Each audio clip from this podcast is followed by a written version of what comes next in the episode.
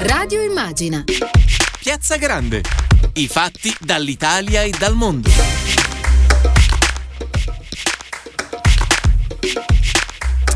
Giovedì 18 marzo sono le 18.02, ben ritrovate, ben ritrovati sulle frequenze di Radio Immagina da Maddalena Carlino. Siamo qui in Piazza Grande per parlare di Covid e informazione e lo faremo grazie alla nostra squadra di Radio Immagina, Daniele Palmisano in regia, Andrea Draghetti allo streaming. Oggi 18 marzo è una giornata davvero importante, è la giornata nazionale in memoria delle vittime del Covid. Perché proprio oggi? Perché fu il giorno del 2020 in cui fu registrato il numero più alto di decessi a causa della pandemia, 2978 vittime. Eh, tant'è che il Presidente del Consiglio Mario Draghi è stato a Bergamo, la città simbolo delle morti da Covid. Oggi parleremo di tutto quello che ha significato significato un anno di pandemia e lo faremo anche tramite la lente di ingrandimento eh, dei mezzi di informazione che hanno avuto naturalmente il compito di raccontarla. Bene, male, entrambe le cose. Ne parleremo con Maria Emilia Bonaccorso che è responsabile dell'ANSA Salute. Benvenuta a Radio Immagina. Grazie, grazie a voi. Eh, io partirei con una domanda secca, poi naturalmente approfondiremo le motivazioni eh, della risposta. Secondo lei i media hanno fatto un buon lavoro nel raccontare la pandemia? Allora, eh, difficile fare tutta un'erba un fascio perché alcuni hanno lavorato molto bene, altre situazioni sono state ovviamente critiche. Uh, se devo semplificare proprio al massimo, direi che eh, al, i media hanno lavorato con grande difficoltà, soprattutto in una prima fase, perché non si avevano certezze anche sui dati da comunicare. La stessa scienza si trovava di fronte a un dato sconosciuto e quindi quello che noi potevamo riferire alla popolazione, ma anche a noi stessi, era quello di una eh, di una realtà difficile, contraddittoria, dove un dato, anche un dato scientifico sembrava all'inizio in un modo per poi essere eh, smentito successivamente. Eh, questo meccanismo appunto di incertezza che nasceva proprio a, a partire dalla stessa situazione, dalla caratteristica particolare di questa situazione ha comportato uh, immense complicazioni a partire dalla, ehm, dallo screditamento che purtroppo ha avuto la scienza eh, che è stata al centro appunto di eh, problemi e conflitti, scontri fra parti, fra scienziati, scontri fra scienziati e politici, scontri eh, fra popolazione e scienza, insomma ehm, è stata al centro di un, eh, veramente di molte difficoltà inedite e questa cosa ha comportato purtroppo, eh, ripeto, uno screditamento della scienza che dovrà essere recuperato con grande fatica. Lei ha parlato di un'informazione frammentata, ci vuole spiegare un po' meglio questo concetto? Nel senso, immaginiamo che i diversi mezzi di informazione hanno cercato di sopperire a questa grande mole eh, di, di, di, curiosità, di necessità di comprendere, eppure in qualche modo non si è riusciti a, a concentrarsi bene, a inquadrare. C'è stata spesso una sensazione di confusione. Eh, Esattamente, cioè, è, è proprio come dice lei, cioè, eh, eh, abbiamo vissuto un lungo periodo di confusione, ma era una confusione eh, che noi raccontavamo perché questa confusione esisteva a livello istituzionale, a livello scientifico, a livello organizzativo, cioè improvvisamente il mondo si è trovato di fronte alla caduta di un grande tabù, soprattutto il mondo occidentale, quello di essere intoccabile, quello di riuscire a con- di controllare tutto quanto, non era, ci siamo trovati per la prima volta dopo, dopo moltissimi, molti decenni, di fronte a una situazione incontrollabile. Perché la scienza non era ancora pronta, perché gli scienziati non erano stati ascoltati, perché si parlava di pandemia da, da moltissimo tempo, il rischio di una pandemia eh, viene indicato dall'Organizzazione Mondiale della Sanità, ma dagli igienisti, dagli epidemiologi, eh, da moltissimi anni, io sono 25 anni che lavoro nella sanità e io ricordo che il pericolo pandemico era sempre indicato perché e noi sappiamo anche che in futuro ci potranno essere altre pandemie che potranno essere anche molto più pericolose di questa. Diciamo che c'è stata problem- una prova generale con la SARS, però naturalmente la copertura è anche stata me- una piccolissima esatto. cosa quella della Esatto. Molto piccola. E comunque sia non, non, c'era la percezione che potesse poi eh, modificare in maniera così profonda anche le abitudini di vita di, di tutto quanto il mondo. Ma infatti eh, in tutto questo appunto la, i giornalisti, la stampa, i media, eh, devo dire anche i social non, hanno, eh, non, potevano che raccontare anche questa confusione. Poi è chiaro che man mano, mese dopo mese, qualche cosa nel flusso delle informazioni si è ehm, ordinato, Uh, diciamo, uh, ci sono stati dei meccanismi per cui i dati sono diventati un pochino più chiari, sono arrivati in modo un po' più fluido, è stato più facile comprenderli, uh, sapevamo noi giornalisti con certezza che in certe ore e in certi giorni e in certi momenti potevamo accedere ad alcune informazioni. io faccio un esempio molto, che secondo me è stato è molto utile, molto inter- interessante, forse meno noto alla maggior parte della popolazione, ma la GENAS, che è l'Agenzia eh, per i Servizi Sanitari region- eh, Regionali, mh, mm, appunto che coordina i servizi sanitari regionali per alcune attività, ha messo sul proprio sito online le informazioni sulle, sui tassi di occupazione dei eh, posti letto nelle terapie intensive e, e nei reparti non critici e sono dati giornalieri. Questo servizio è un servizio molto utile perché è un campanello d'allarme molto importante per le regioni, ma anche posso dire anche per la popolazione, per capire con grande chiarezza mh, quando mh, si sta arrivando a un punto limite. Ora, tutto questo lavoro no, di analisi dai dati, di messa a disposizione dei dati, di comprensione da parte della stampa di quelli che erano i dati più credibili, più attendibili da poter riferire, è stato un lavoro progressivo, ma ancora non abbiamo finito perché come avete visto all'inizio ci siamo occupati del momento più critico, cioè mancavano le mascherine, eh, mancavano i respiratori, mancavano eh, i posti letto negli ospedali.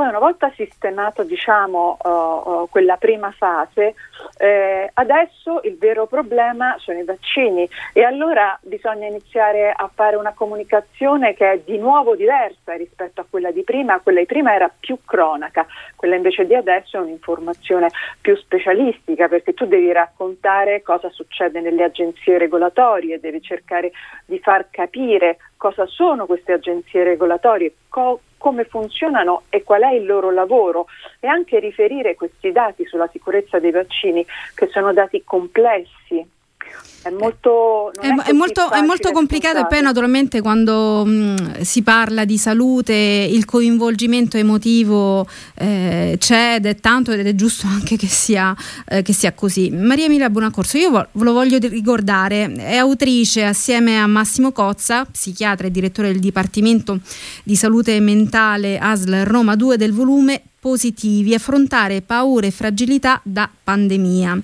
Il volume per il quale i due autori eh, devolvono integralmente i loro diritti economici all'Istituto Nazionale per le Malattie Infettive Lazzaro Spallanzani e quindi che vi invito doppiamente a leggere, esplora l'impatto del virus e le conseguenze psicosociali ed emotive della vita in pandemia. Buonaccorso, che ruolo stanno avendo i media nel gestire anche questa parte così difficile della eh, vita in pandemia, della zona rossa?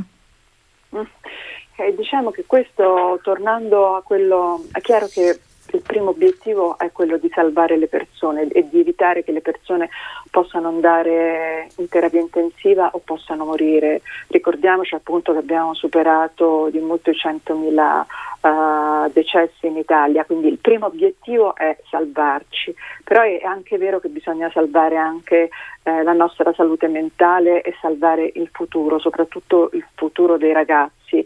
E quindi in tutto questo bisogna fare grande attenzione una, anche ad, ad una comunicazione che sia una comunicazione attenta, precisa, ma che non sia necessariamente una comunicazione spaventosa, che non, che non provochi eh, un'ansia troppo alta. Questa condizione è una condizione che abbiamo vissuto tutti quanti.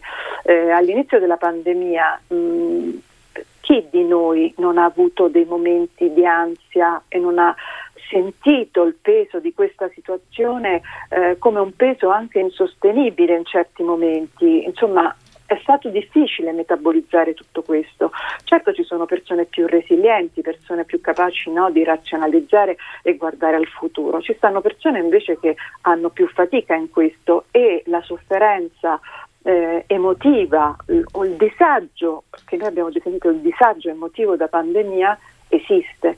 Devo dire che con grandissima lungimiranza c'erano già delle società scientifiche che dopo il primo mese di pandemia ci indicavano il rischio di eh, una sofferenza emotiva della popolazione che sarebbe cresciuta, ci sarebbe stato un disagio con grandi crisi, aumento de, de, delle crisi di ansia, della depressione, eccetera. Noi abbiamo iniziato a esplorare questa situazione, abbiamo capito che già dopo due o tre mesi era in forte crescita, ce lo dicevano i dati eh, farmaceutici con una esplosione di vendita di antidepressivi e ansiolitici.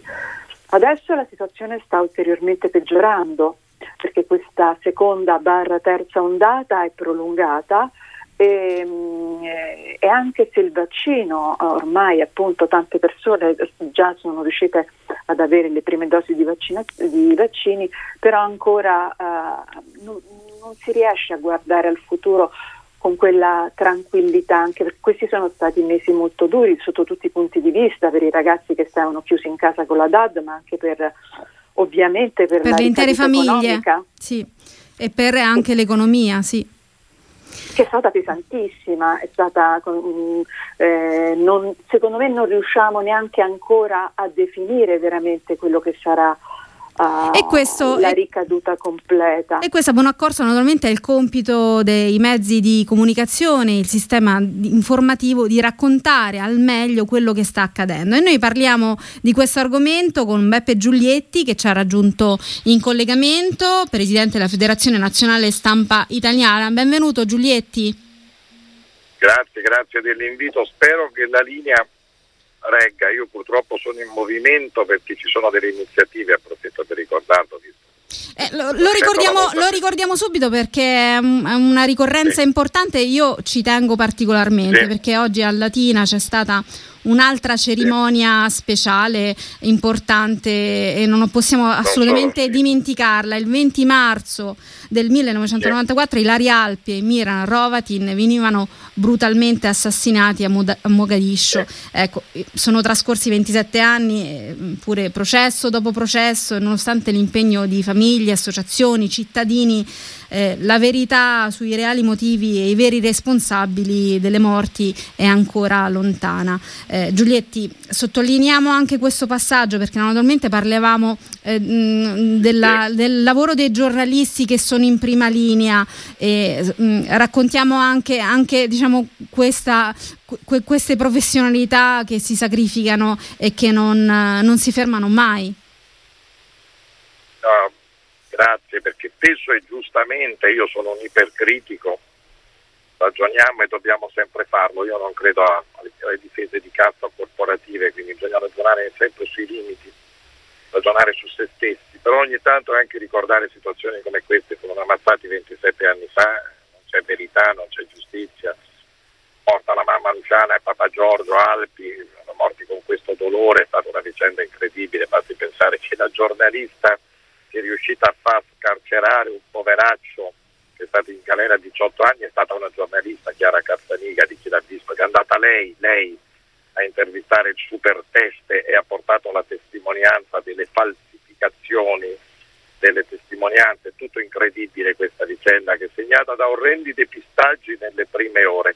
Però la è che oggi per esempio a Latina la comunità e il sindaco hanno dedicato un piccolo parco a Alpi Rovatin, altri giornalisti sono stati sullo scoglio caro a Miran Rovatin e tante scuole italiane si sono riunite, sia pure a distanza, per ricordare, lo voglio solo segnalare perché accanto alle negatività di un processo senza verità e giustizia, ma ancora per fortuna non archiviato, c'è una comunità che non dimentica, non dimentica Ilaria, non dimentica Miran, non dimentica altri nomi, potrei citare Giulio Regeni, Patrick Zacchi, è un grande pozzo di generosità. Lo sottolineo perché c'entra anche con l'argomento. Sì, assolutamente, assolutamente. Prima. Significa che c'è anche una comunità che ha valori e che nel pieno della crisi e del virus guarda la ricostruzione, cioè mantiene una rete eh, di valori che secondo me è uno dei grandi patrimoni nazionali che servirà per ricostruire, ma intanto grazie perché ho avuto l'occasione per ricordare i Dari Alpi e Milan Rovatin alla vigilia. Tra l'altro domani lo segnalo a voi, articolo 21 con Ottavia Piccolo, la grande artista Ottavia Piccolo, si riuniranno per ricordare diciamo, questa vicenda e Ottavia Piccolo leggerà un brano, L'agguato, tratto dallo schifo del regista Stefano Massini, regista, autore e scrittore. Ci sarà questo omaggio, che non è un omaggio alla memoria, è un omaggio a proseguire l'impegno perché questo fascicolo non sia chiuso e si continui ad indagare. Il passare degli anni, pensate soltanto a Piazza Fontana, pensate a Brescia, pensate ad Aldo Moro, passare degli anni non può essere assoluzione, il passare degli anni significa che dobbiamo raddoppiare noi l'impegno. Anzi, abbiamo ancora più sede, sede di verità. E giustizia, sì. perché se restano dei pozzi neri è la vita di ciascuno di noi, della democrazia che è a rischio. Allora, ti mm, ringrazio per... perché abbiamo ricordato questi due sì. nomi e un abbraccio alla, alla comunità del TG3 che in queste ore sta trovando modi e forme per ricordare in modo degno Ilaria Alpi e Mira Rovati. E oggi è anche la giornata nazionale di ricordo per le vittime certo. del Covid. Allora io farei un passo indietro. Ehm, a dicembre del 2019 arrivano le prime immagini dalla Cina e subito tutti quanti noi pensiamo che non ci riguarda, la Cina è lontana. E poi un anno fa il Covid arriva in Italia. La vita cambia radicalmente per tutti quanti noi senza alcuna distinzione. Ci siamo ritrovati a casa da soli con la televisione sempre accesa, il web in cui eh, tutti dicevano tutto e stiamo parlando certo. con una parola sola di infodemia, cioè un eccesso di informazioni che non si è trasformato purtroppo in una, maggiore, una maggiore conoscenza e comprensione di quello eh, che stava accadendo e che sta accadendo. Giulietti, perché? Dentro questa crisi spaventosa che è mondiale c'è la crisi anche dei giornalisti, come persone e come collettivi di lavoro, perché ti trovi di fronte a qualcosa di inedito e questo richiede una grandissima sensibilità in più. Io dico sempre che le notizie vanno date tutte, faccio un esempio. È del tutto evidente che se a un certo punto si sospende in via precauzionale un vaccino, si apre un dibattito in sede europea la comunità scientifica si divide, io mi metto anche nei panni di tante giornaliste e giornalisti, non è facilissimo, voi lo sapete. Come ti rapporti di fronte a una molteplicità di fonti?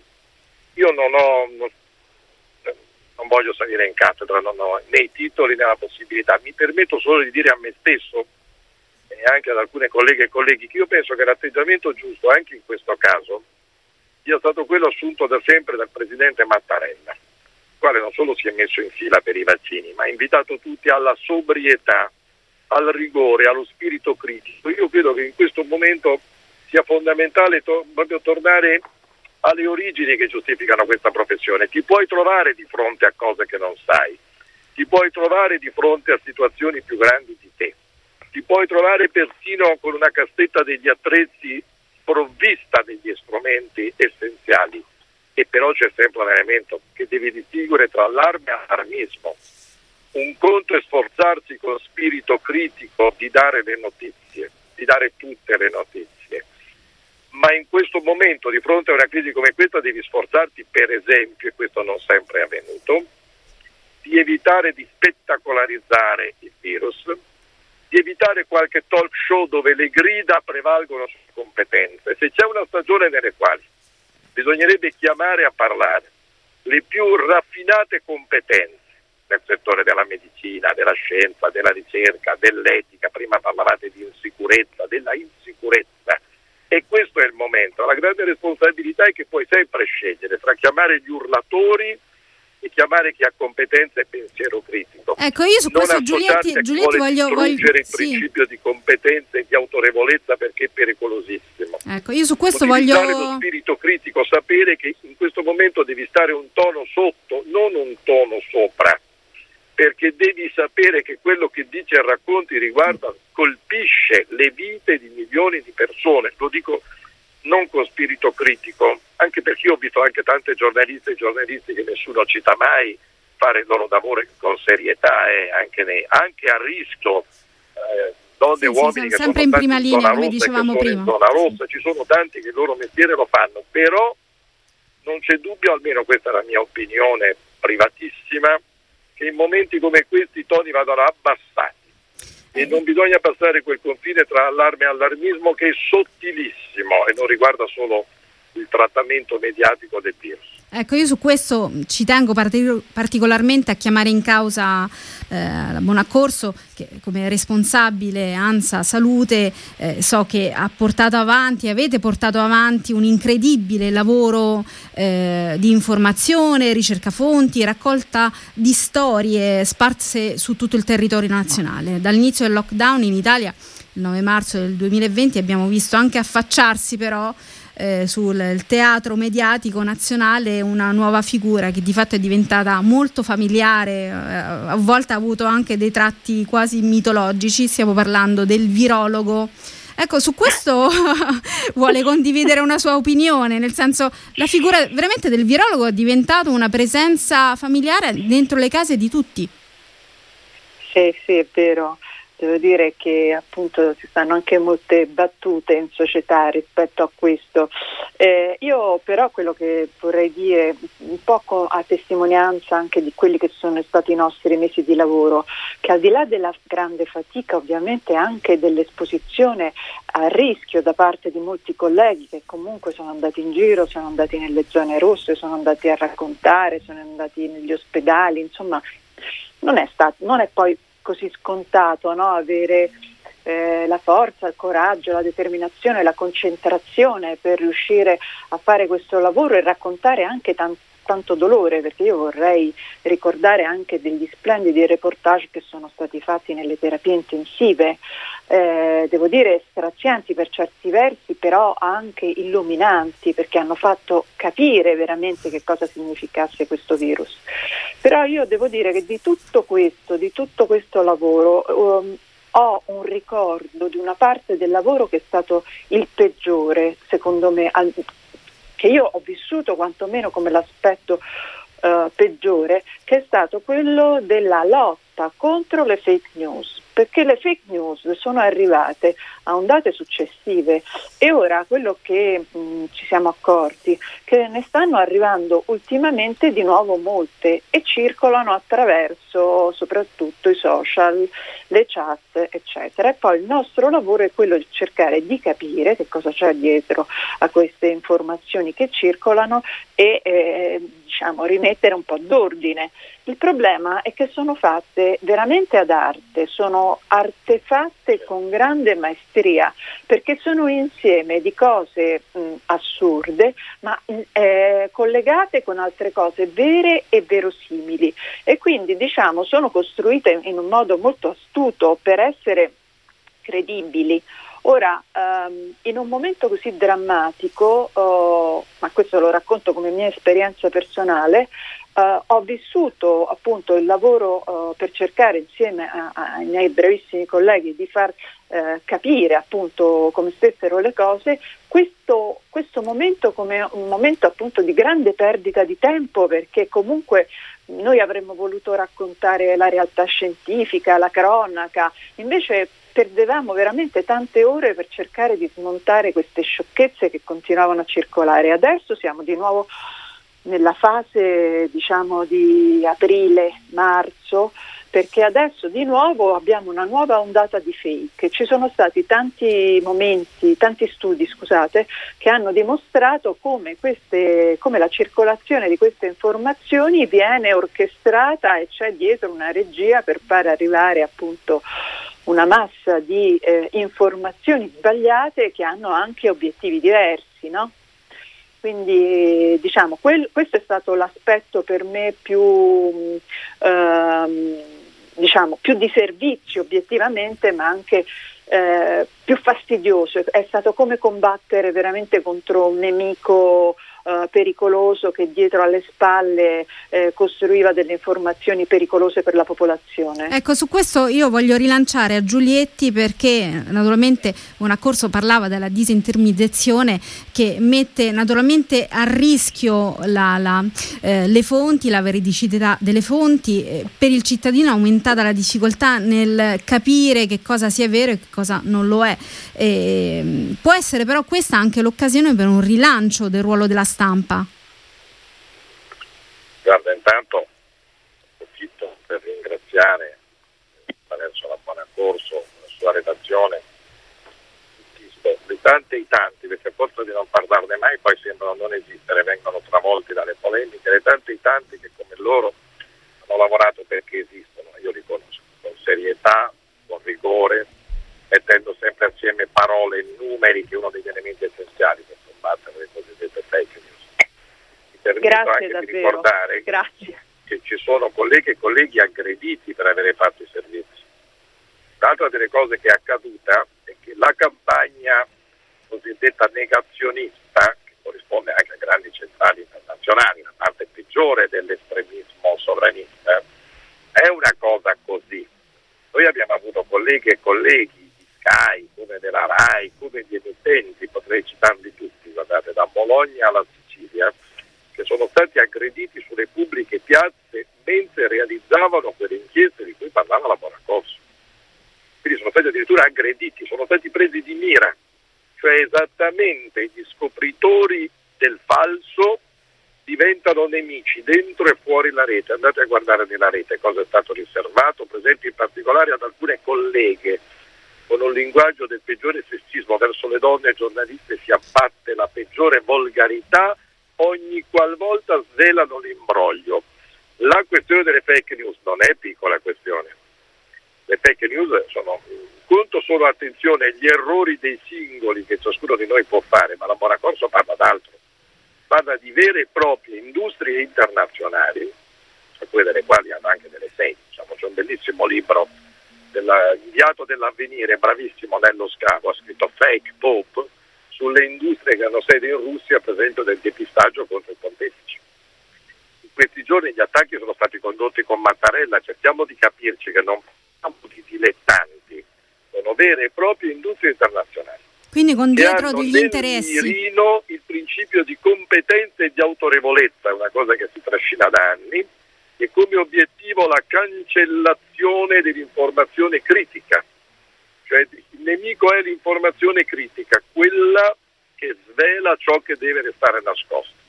Quindi è una questione molto, molto, molto, molto delicata alla quale bisogna reagire con grande forza. Sì, secondo me le democrazie in primo luogo, le democrazie che fanno parte dell'Unione Europea e non solo dovrebbero finalmente promuovere un'iniziativa coordinata e congiunta, non per imbavagliare il diritto di cronaca, ma coordinata e congiunta contro le industrie internazionali del falso, che vanno qualificate come vere e proprie istituzioni che hanno nel mirino la democrazia liberale e dunque l'attività giornalistica. Su questo si è ancora troppo deboli. Secondo, non è vero che intervenire contro le fake news, come dice qualcuno, significa colpire l'articolo 21 della Costituzione, è l'esatto contrario.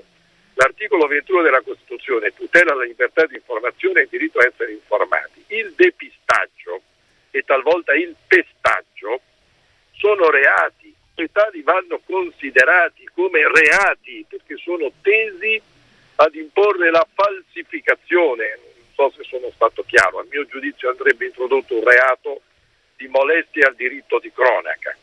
Perché è l'essenza dell'ordinamento democratico, non è un problema della corporazione dei giornalisti, è un grande problema degli stati democratici. Vi do una, una notizia che io ritengo positiva. In questi giorni una grandissima università italiana, l'Università di Padova, ha messo a punto un progetto proprio universitario di indagine e di inchiesta sulle centrali della falsificazione, mettendo assieme fisici, ingegneri, medici e giornalisti. È la prima esperienza di questa natura che si porrà il problema di andare a identificare a tracciare la provenienza di queste campagne internazionali. È stato fatto con il sindacato dei giornalisti del Veneto credo che sia un piccolo segnale della direzione giusta, che non è solo la repressione, ma è anche l'individuazione e lo svelamento a protezione di chi, in questo caso c'è la collega Buonaccorso, di tanti che fanno onestamente il loro mestiere. E noi mm, ci occuperemo naturalmente anche eh, di questo argomento, già ne abbiamo parlato nel passato e continueremo a parlarne anche delle fake news. Io ringrazio Beppe Giulietti, presidente dell'FNSI, per essere stato qui con noi, grazie molte. Ringrazio e... io voi come sempre. E grazie a Maria Emilia Buonaccorso, responsabile ANSA Salute e autrice del volume Positivi. Grazie, grazie a voi.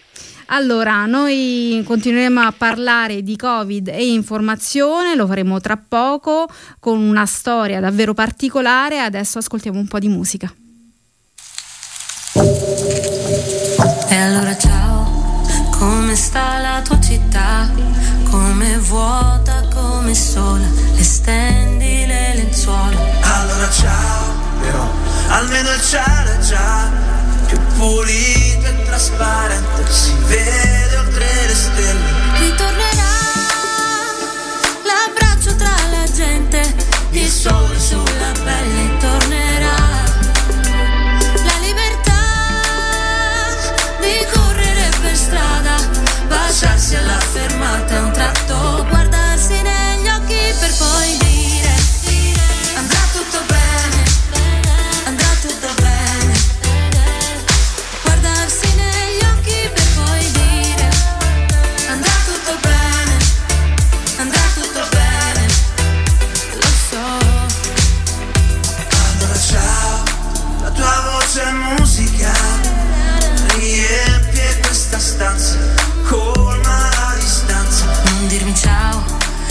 resta ancora qui perché questa notte è un po' più scura, il silenzio fa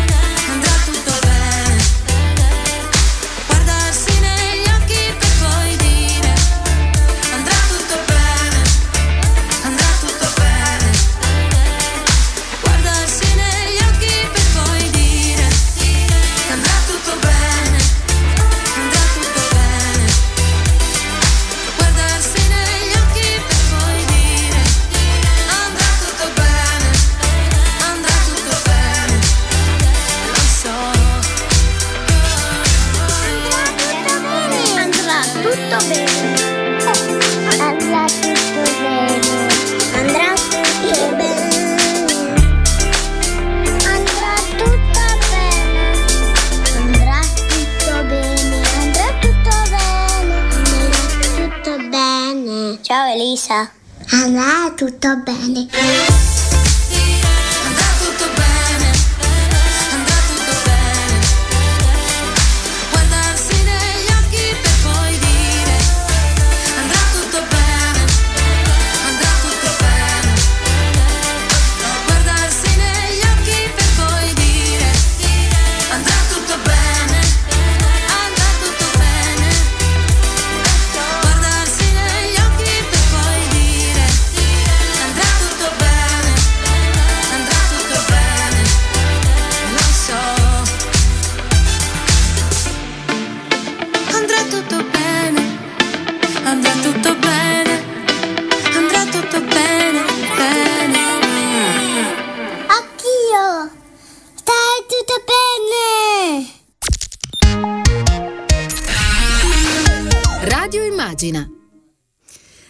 Ben ritrovati a Contemporanea sulle frequenze di Radio Immagina da Maddalena Carlino.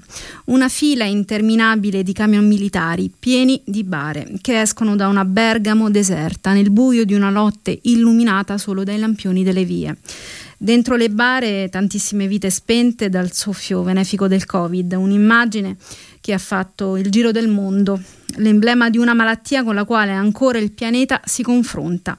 Milioni di morti e decine di milioni di vite in pericolo. Vogliamo parlare di una storia tra mille.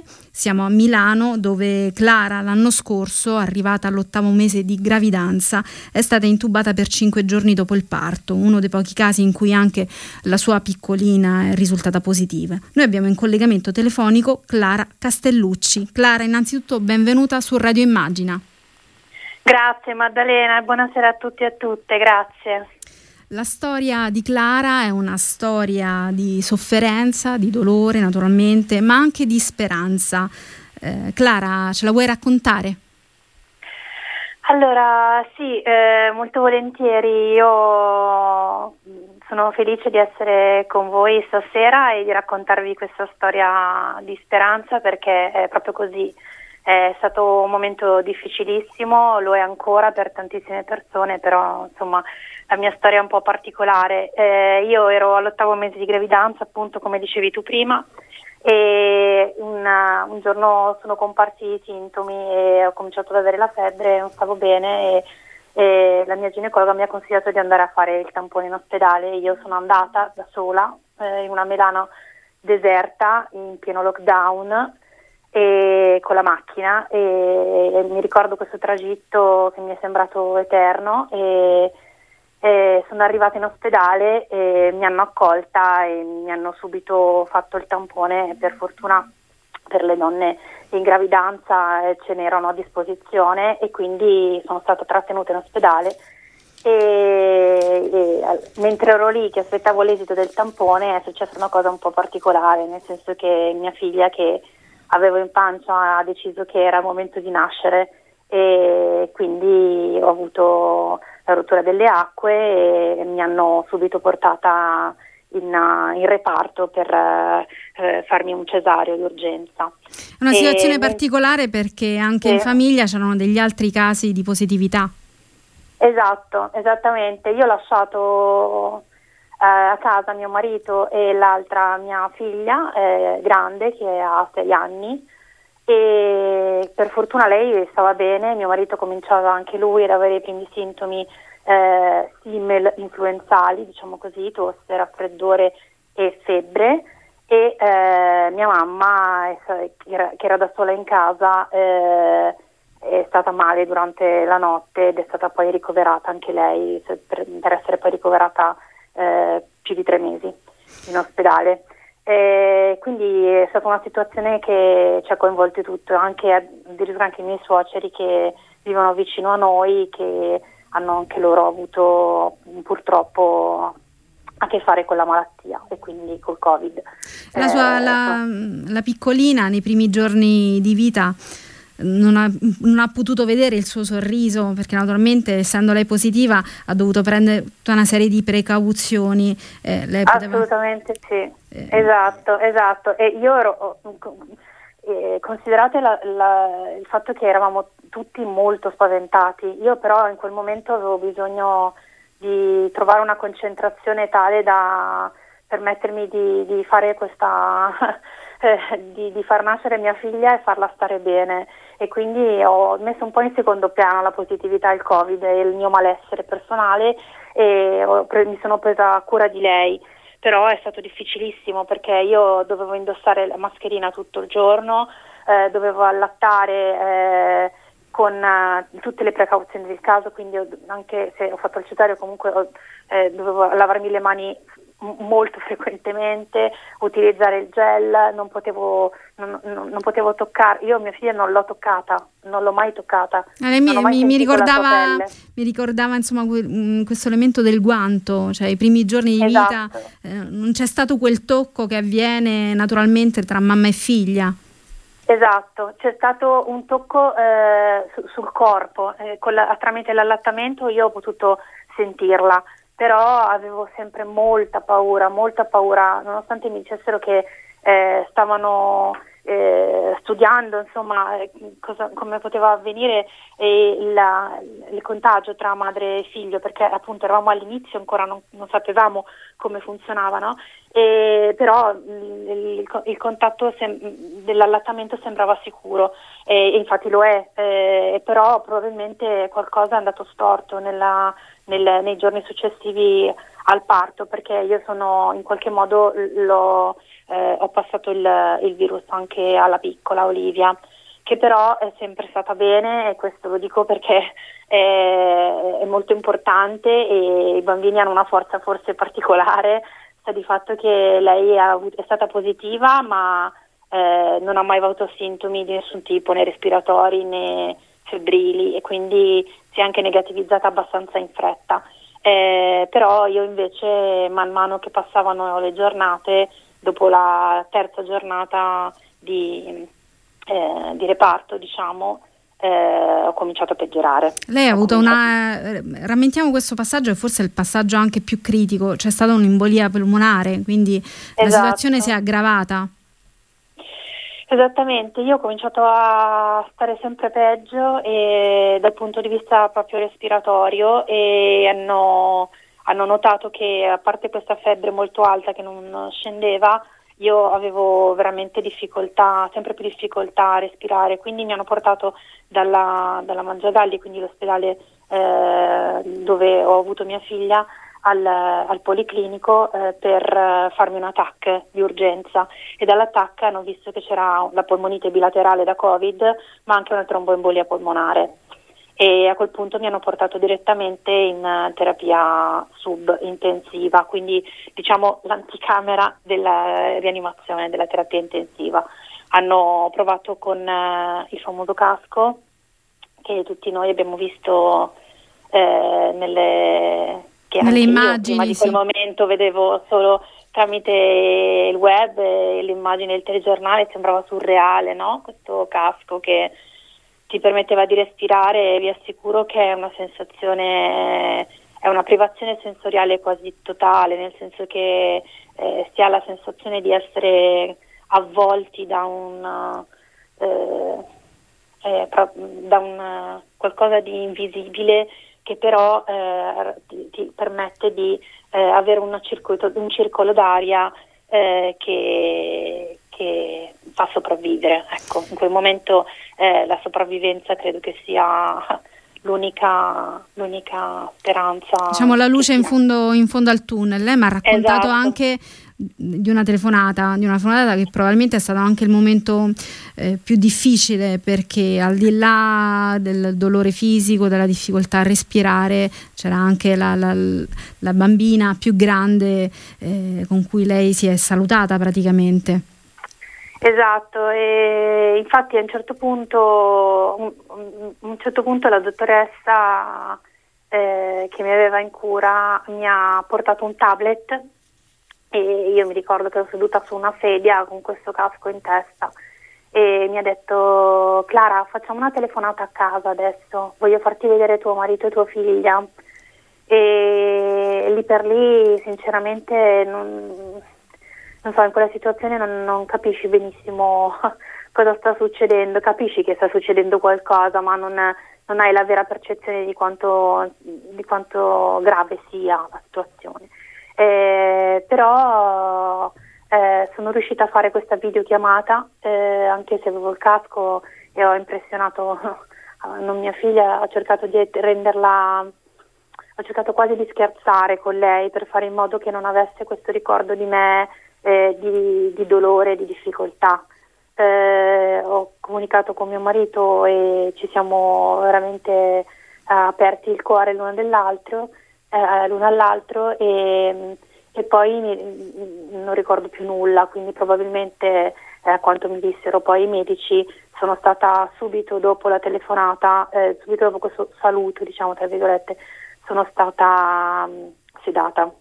Ecco, e... Mm, la, la, telefonata, um, l'intervento normalmente dei medici, degli infermieri, eh, cosa ricorda um, di questi angeli della corsia? Allora, Io, mm, io credo che siano delle persone incredibili, ma ogni giorno dell'anno, eh, eh, nel senso che noi ci siamo forse accorti di queste persone in questo momento di estrema difficoltà e di estrema emergenza, ma soprattutto il personale di terapia intensiva, gli infermieri, eh, i medici, ma tutti, gli OS, eh, sono gli operatori sanitari che anche coloro che venivano a pulirmi la stanza avevano sempre un, uh, un sorriso, una, una, una, parola di conforto, eh, sono persone straordinarie, fanno un, un, lavoro incredibile e io non, non smetterò mai di ringraziarli non solo perché mi hanno salvato la vita, ma mi hanno salvato nell'anima, mi hanno permesso di eh, trovare la forza di combattere e di, e di guarire. E sono stati vicino anche a tutte le persone che non ce l'hanno fatta e vi assicuro che per loro è stato difficile, per le, queste persone che non sono extraterrestri, sono persone come noi e che vanno a lavorare tutti i giorni, fanno un lavoro in una condizione eh, di, di, estrema difficoltà, eh, estrema difficoltà, sono persone che hanno famiglia, eh, io ho conosciuto mamme dottoresse che avevano paura a tornare a casa per tra- perché avevano paura di trasmettere qualcosa ai propri figli, eh, eh, papà che eh, sono andati fuori a dormire per mesi per non contaminare l'ambiente in cui vivevano, eh, figli che non hanno visto i genitori per eh, mesi, veramente storie anche di, purtroppo di tanti che sono ammalati curando altre persone e quindi io veramente non posso che eh, pensare tutti i giorni all'enorme, all'enorme, lavoro che fanno e alle persone che eh, in particolare che ho inconosciuto, che ho incontrato e che tra l'altro avrei voluto vedere in faccia perché poi eh, io purtroppo ho, ho potuto solo vedere di loro solo, solo gli occhi, no? abbiamo potuto scambiarci solo degli sguardi e c'era proprio una difficoltà a entrare in contatto perché eh, la, il contatto è, è, qualcosa di cui questo virus di cui abbiamo molto bisogno, totalmente. soprattutto in esatto. questi momenti. Eh, io vorrei concludere il racconto di questa storia perché è una storia naturalmente a lieto fine, state tutti eh. quanti bene, è passato un anno eh, le bambine crescono, eh, però purtroppo ci ritroviamo ancora di nuovo in zona rossa. Come vede il futuro? Allora, io ho passato veramente, sto passando un periodo di grande cambiamento e trasformazione e, e come credo tutti, ma soprattutto quello che ho vissuto da dentro. Eh, mi sta cambiando profondamente e credo che il futuro sia un futuro di cambiamento, eh, però nel quale c'è la speranza perché mia figlia rappresenta la speranza e lei è nata in, in piena pandemia, eh, ha combattuto, ha combattuto di, un, un, virus fortissimo, pericolosissimo. Eh, ci sono tante persone che stanno lavorando per far sì che, che, che questa grande sciagura che ci è capitata, questa cosa che ci ha travolti, eh, sia in qualche modo venga, venga, meno.